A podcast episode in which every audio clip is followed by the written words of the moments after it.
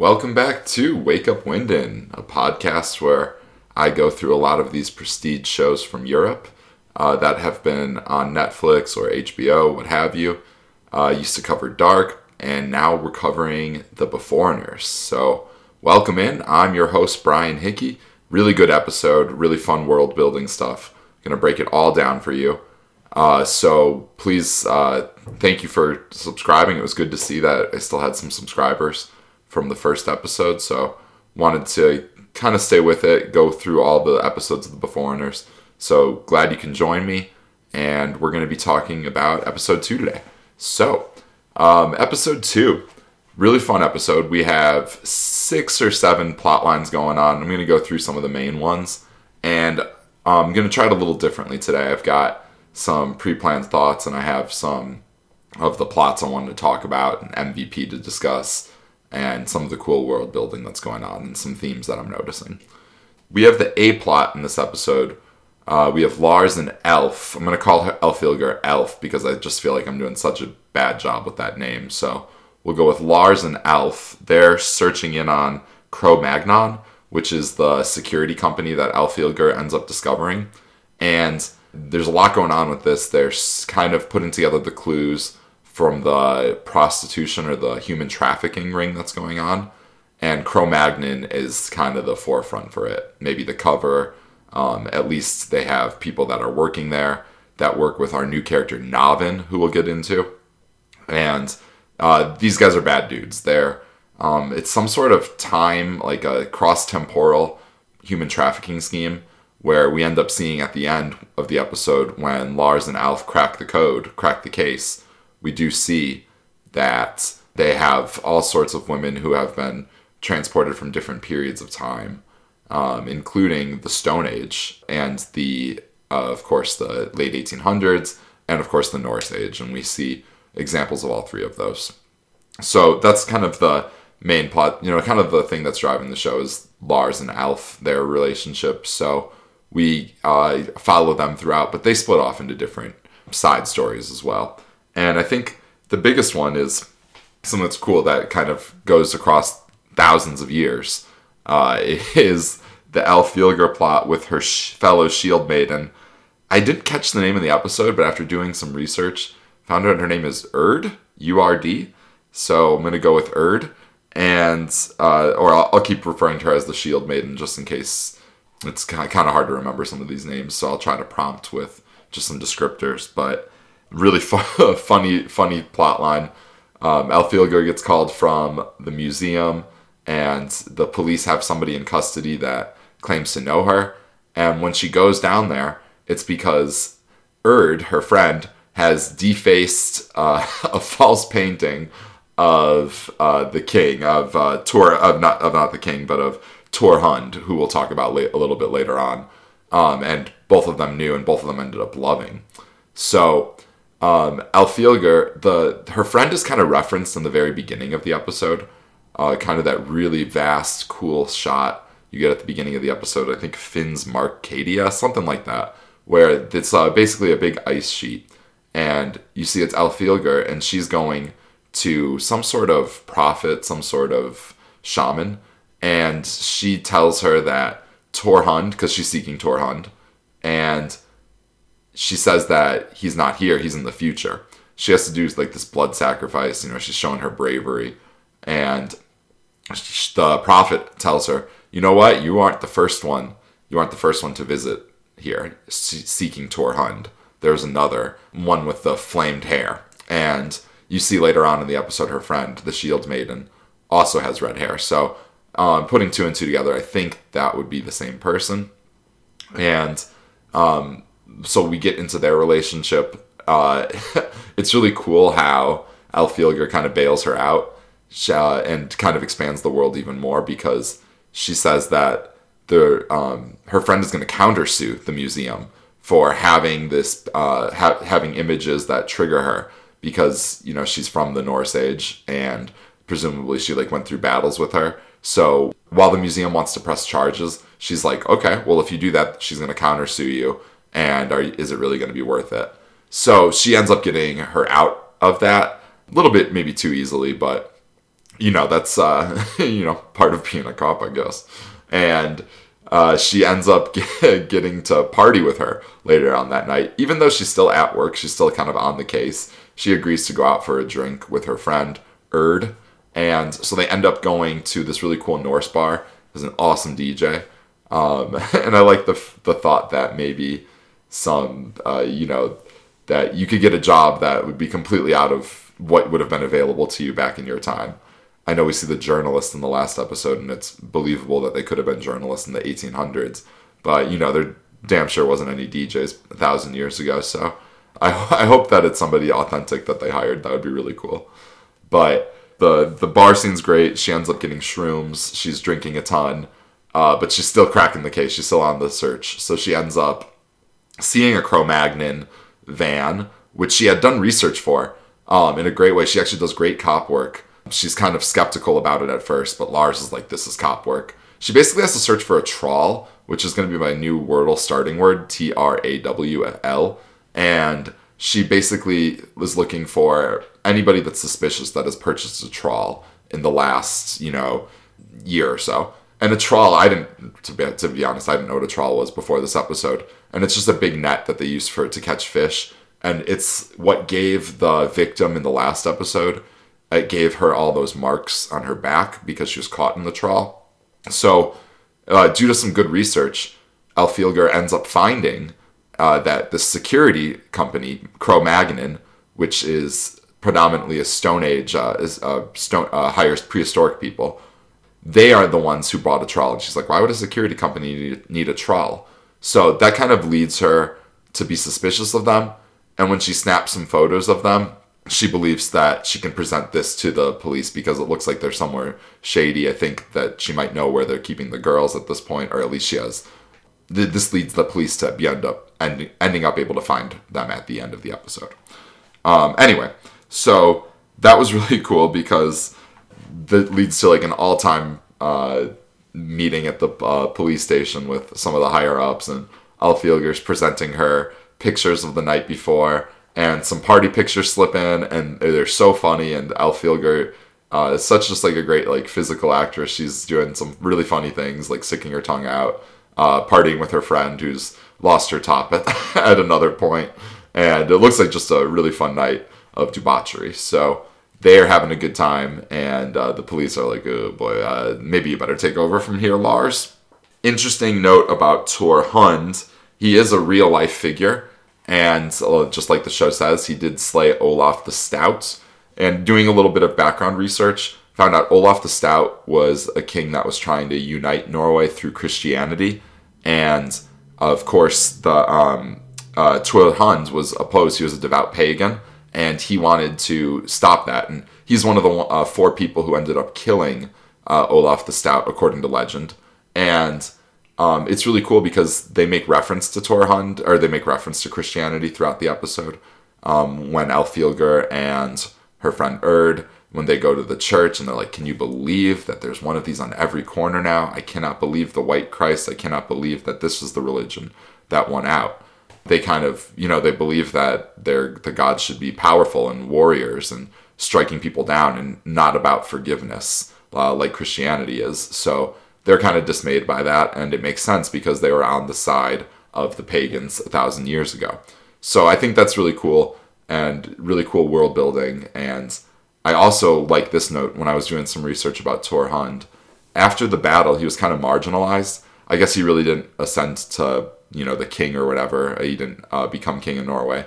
Some people speculate that he went for the whole left for the Holy Land. Others think he just died, but he never returns to the island where he was born. And it kind of leaves the you know it leaves open some excuses for the show or little. It's very convenient for the show. This guy disappeared. Where did he go? Maybe the future. So we've got to keep our eye out for Tor Hund. Of course, at the beginning, the prophet said that he's in the future. We have not seen him yet but we've got to be on the lookout for him, and I'm, I'm excited to see where that goes. So that's kind of what's going on with Alfilger and her side plot. And we have a new character introduced that really fascinating. Two new characters, actually. We have Navn and his wife Ida. And Navn is he's a bad guy, uh, to be sure, because he seems like he's at the head of this human trafficking ring. uh, ring. But he also is a fascinating character because he lives with a woman from the modern times, and she's actually started this blog called The Caveman's Wife, and it seems to be about the joys and challenges of you know cross temporal relationships, which is kind of a theme of the episode. So, really uh, jarring introduction to Navn. He's hunting a rabbit. It looks like he has a group that he hunts with, and he ends up uh, killing the rabbit uh, very, very viscerally. Throws a rock at it, and you know breaks his neck right away. And then, you know, you see, you see him skinning it back at his modern house. He actually sneaks up on his wife and scares her. And for a moment, you're absolutely terrified because you don't know that they know each other. You don't know that they're in a marriage, and you think something bad, very bad, is about to happen to Ida. But they end up just laughing, and she's like makes reference to, "Oh, you did this to me again." Uh, so uh, they they kind of they have a very cute relationship actually. She uh, ends up winning glory for, uh, according to Navn, she wins glory for blogging, and you see her house is decorated with um, all sorts of like you know things that you might find in like a home goods store, and uh, so, says stuff like every cave needs a home or something like that on the pillows. So they're really funny, and it's really funny to see Navn walking around the house because he walks around naked. And he's just like eating the rabbit, uh, the rabbit that he caught raw, um, while he hosts people over from the Cro-Magnon. And so the story with them is the Cro-Magnon people. They kind of come over to tell him that, hey, I think things are kind of happening here. Um, we're worried uh, the cops are on to us because they are opening a case about the victim from the last episode. This could lead them to finding the ring, uh, the prostitution ring. And anyway, they end up, he ends up saying, okay, pull the girls to a new location. And they end up going to do that and the Bohemian, there's a Bohemian guy from the 1800s who really is upset, and he's like, uh, he's going to go take care of it. So he ends up going to see Navn later on in the episode while his wife is having this big party that she has a lot of people there, a lot of influencers over about her caveman's wife's blog. So the Bohemian goes to see Navn and he thinks he's going to have the upper hand here, but let me tell you something. I wouldn't mess with Navn. Navn uh, is a really scary dude. He's strong. He is talking about how he needs protein to fuel his body. His body doesn't come free. And he's really upset that this bohemian uh, drug dealer comes up to him and he's coming up to him on the day that his wife has won glory for blogging. He can't believe this. So he kind of roughs him up. And I think he probably would have killed this guy if it hadn't been for his wife watching from above. And he ends up kind of letting him go but there's definitely some tension between those guys. And I don't think either of them were caught at the end of the episode.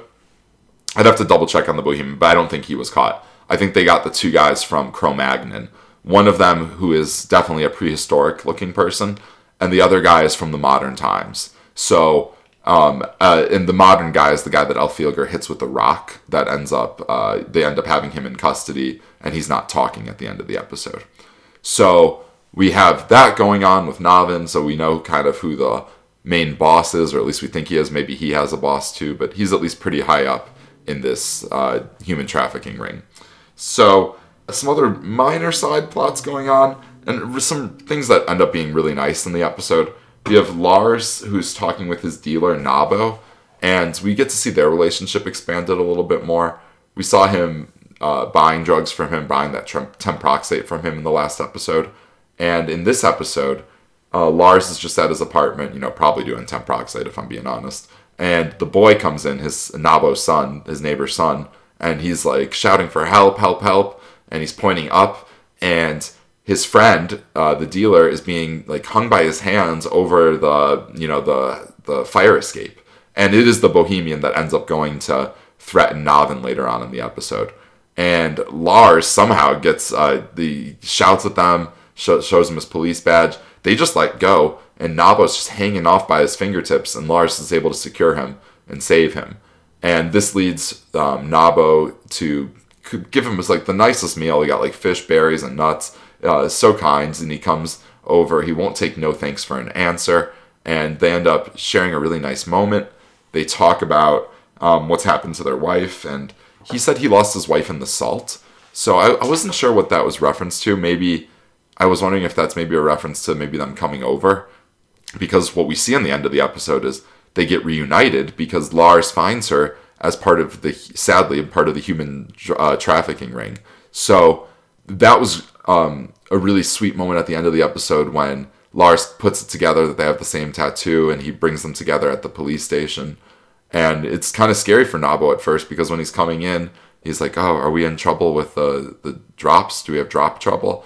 And Lars is like, "Nope, actually, quite the opposite." And he like brings her to brings him to the room and really touching moment. So some of the most wholesome moments from the episode are definitely between uh, Lars and his Temproxate dealer, and I really like those. And it's really cool. He also tells him that his wife left with Lars's wife uh, left with some pipe smoking guy from the 1800s, and uh, I also like how Nabo doesn't really make fun of Lars for having mouse hand. He's just like, oh yeah, mouse hand, totally reasonable. Even though you see Nabo is like, uh, you know, you know, like slaying goats in his house, and he's this guy that you know would never have mouse hand from the you know from either the Norse time or the prehistoric time. So it's funny though, but he doesn't make fun of him. They're really, really kind towards each other. And then the last thing, um, this was part of last episode too, is we have the Rusbus saga continuing with Lars's daughter Ingrid. And now, uh, what happened in this episode was the wife Marie and Gregers, the uh, pipe smoking guy from the 1800s, they found out about uh, Lars paying for the trip. And paid 10,000 kroner behind her uh, behind behind their back uh, and doing some uh, just a little bit of research that's about 1100 US dollars and but let me tell you they, they kind of got off easy because let me tell you some of these parents are just pissing away money I said last episode 2000 to 6000 dollars sometimes even $30,000 now uh, this is pretty reasonable uh, in comparison to that so but still it's the it's the principle of the matter and Lars apparently hasn't been able to pay child support, so they're questioning him about that. He's like, You can't pay child support, but you can pay for this. Where'd you get the money, huh? Huh? And I think, where did Lars get the money? I mean, I salary was probably pretty good as a police officer, but how come he hasn't been able to pay child support? That's kind of a question I have. Uh, makes me not feel so great towards Lars, even though I like him for the most part in the aggregate. So that is oh, and then the resolution of that scene is Gregers knows a therapist who specializes in cross temporal relationships, much like we saw with Navn and uh, uh, his wife Ida. So they're gonna go to therapy uh, all together, and that should be interesting. So we should see more family dynamics coming up in the next few episodes. So that's kind of what was happening. I'll, I'll bounce to the end of the episode too to kind of just wrap up the plot line. So after you know, Elfilger does a great job of uh, catching the modern guy who's in the Cro-Magnon. Lars had taken care of the guy who is the prehistoric guy, and so they captured both of them, and they were able to free the girls. And it's really big. It's a good point of celebration for the police officers because they were able to solve the case. And not everything is completely solved though, because we still have the victim from last week, and um, that hasn't been solved at all. We just know that she was dead, and uh, we don't know why she's dead yet. But we do see something really interesting in the footage that I believe Alex uh, from the uh, from the police station had sent over for or to Lars, and it's just security footage of the lake and the shore or the wherever it is that uh, maybe the ocean that is. Um, they have footage of it, and it's right around the place where they found the victim in the first episode, and what's really fascinating is at the end you see Lars and Elfilger they're watching the tapes together and it's got it's just this grainy security footage but all of a sudden you see a woman pop out and she starts to undress but the interesting part about this is she's the woman who uh, was killed for uh, who's the victim. she's the victim from the last episode she's the one who time traveled and died shortly after she time traveled here's the thing this footage is from four hours before she ever time traveled, before she ever got to this time period. So that lays in a lot of questions, right? Or a lot of implications. To me, the implication is that she's actually from this time period and she time traveled backwards, which is something that the teacher from the first episode said could not happen. So that's going to be something that could rock the the kind of the foundation of the worlds that we have here. So that's going to be interesting to see where they go from here. um, in this investigation because it, it's it's a twist, right? They don't know. This was not what they were expecting. Um, they thought that she just came came uh, came from a time uh, came from the past and she died, but it looks like she had already been here. So are people going back and forth? Was she from the f- present day and ended up going to the past somehow? I don't know. Questions that still need to be answered. So that's kind of the episode in whole.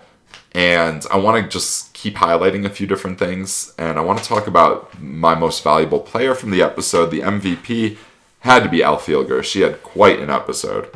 So we have the flashback about her right at the beginning, and it's cool to see some. Uh, it's cool. It's cool to see her in the past. You know, in the first episode, we had those shots of her uh, as a warrior when she was getting her police uniform on. But this is a whole fleshed out scene of her. I had to kind of do a double take. I wasn't sure if it was her, but they do say it's her name's Elfilger, and everything connects that it would be her with everything that happens later on in the episode. And it almost make kind of makes you think, huh, did she go to the future on purpose? Because she learned from the shaman that uh, Torhun's the man she loves, he's in the future. So how does she get to the future? We don't know. We haven't seen that part yet. So, but it kind of seems like maybe it was it on purpose or uh, is this just happening quite often to people? And I guess this kind of leads me to a question about the show. I think they said 13,000 people a day are coming from the past. And I could be totally wrong on this, but you know, I know the population of the world was much less. Uh, you know, you know, I know there's been a big population boom, you know, ever since like the Industrial Revolution, and you know, it's just like a steady incline throughout history. You know, with exceptions of like the bubonic plague and stuff.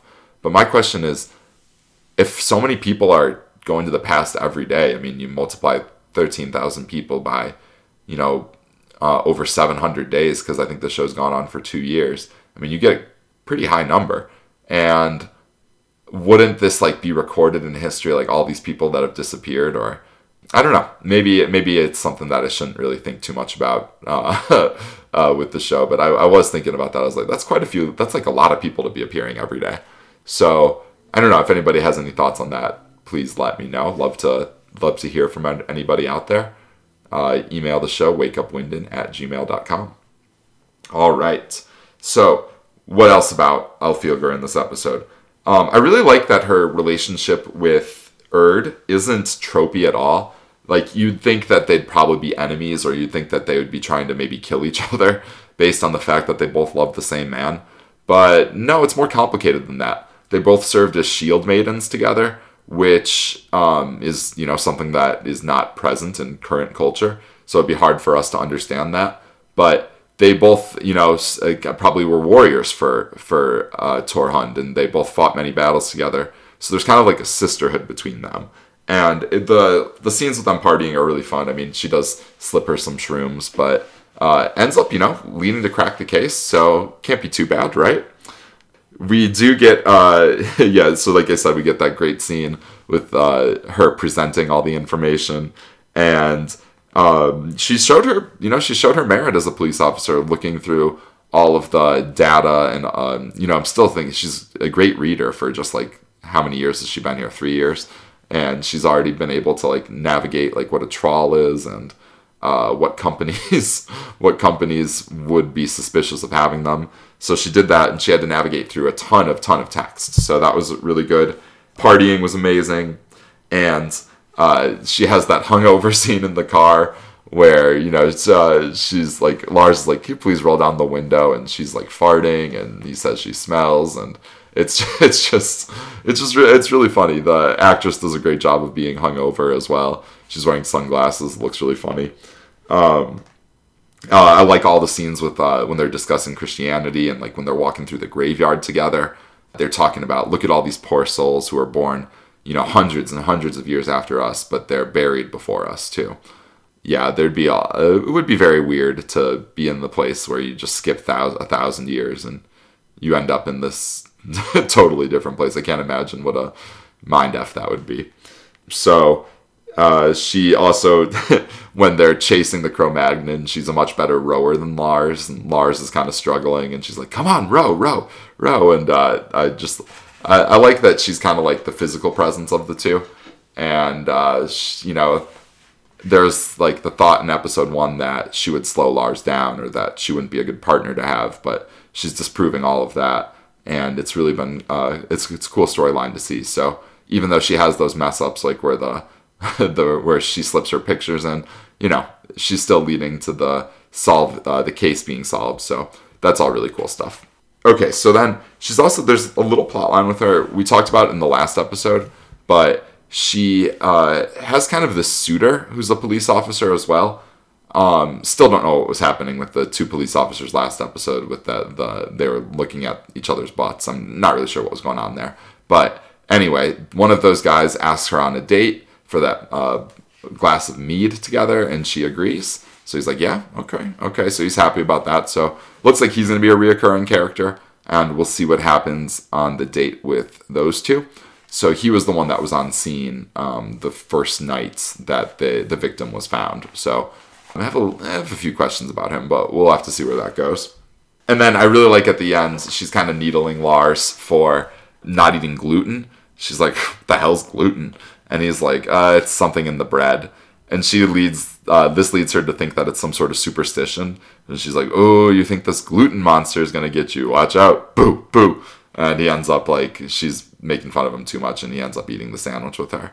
And that's like right before they find the evidence that the woman was, uh, the victim from last week was, in fact, there four hours before she was reported to have died. So, or reported to have time traveled, to have even been there. So, um, all that's really good from Elphilger. She's, uh, she's definitely my favorite character on the show and she just has so much life and uh, so much so much fun uh, throughout. She's always like she's always you know has the right amount of humor uh, just to needle Lars, and she's also showing that despite her uh, maybe unorthodox unorthodox training, she she does a really good job. She has really good insight. All right, and I just wanted to mention how many cross temporal relationships are kind of throughout this episode and it's something that makes sense with the world, right? You're introducing a new set of people and they're going to mi- mingle with the rest of the population. So we see a lot of these relationships that happen throughout um, throughout the episode. And Navn and his wife Ida, it's definitely one of my favorite parts of the show. Uh, I, think it's really funny the idea of the caveman blog or the caveman wife's blog. The branded pillows are great. Like I'd have to really pause and look through the set design to catch all the jokes that are in there. But uh, I love that the show has a sense of humor, and it definitely, uh, definitely like leads to some ridiculous scenes, uh, especially with these two. So I'm really curious to see where the, this goes. And know, he's, he's he's he can be really scary, but he's really sweet to his wife. He really does love Ida. It seems like. So uh, we'll have to see what happens then, and with the rivalry between him and the Bohemians, and that's another cross temporal relationship right? We have this guy from the Stone Age, and he's kind of rivals with this guy from the 1800s, two people that never should have met, but are kind of the, you know, jockeying for position in this human trafficking ring. So it's really crazy uh, the things the the things that happen in the show. Hard, to, really hard to explain. Um, of course, we have the really wholesome relationship between Lars and his dealer Nabo, and uh, we also see like kind of like the difference between parenting uh, in the two in the in the different time periods because you know his little kid is watching this Viking show and Lars is like, "Are you sure you want him to watch that?" And he's like, "Oh yeah, who doesn't like stabbing and naked girls?" And Lars is like, "Well, okay," uh, but yeah, so uh, it's just funny because you know it makes sense that that's what he would want to watch because like that's the world he knew, that's the world he grew up in. So uh, I think that stuff's all really cool. And I, did like just thinking about how like the Bohemians and the and how Navn's in charge and how we have the Cro-Magnon that's prehistoric. Um, just made me think: Are all the crimes run by people from the past, or have modern people uh, learned to avoid some of these things, that some of these mistakes that they're doing? Right, like uh, cleaning up, uh, maybe maybe buy a trawl through like uh, another party, have somebody else buy the trawl so it's not on the company records, right? Maybe you know the people who have been doing this for 50, 60 years, maybe that they know some of the traps to avoid. So I was just wondering, like, did all the prehistoric and people from the past, did they take over all the crimes? Or are the people who are from the present maybe a little bit better at hiding it? and um, are the police just having a field day with some of these mistakes being made with people from the past? Uh, I don't know if the show's going to answer that question, but I just thought that was kind of interesting that a lot of the people that we see the police kind of hunting down are, in fact, people from the past. So, just something to note there. And then just a few other cool little nuggets and notes that I had throughout the episode. The the set for the Norse bar is amazing, and I love the fact that they have like the giant horns to drink out of. Looks like a really cool place to be. And you got to figure that they probably have bars for like people from the 1800s, maybe probably a little more reserved, right? Where you could maybe smoke your pipe in peace there. Um, and then can't imagine like what the prehistoric bar would be. Maybe just like a cool like ice cave, something like that. Something you might find in like a.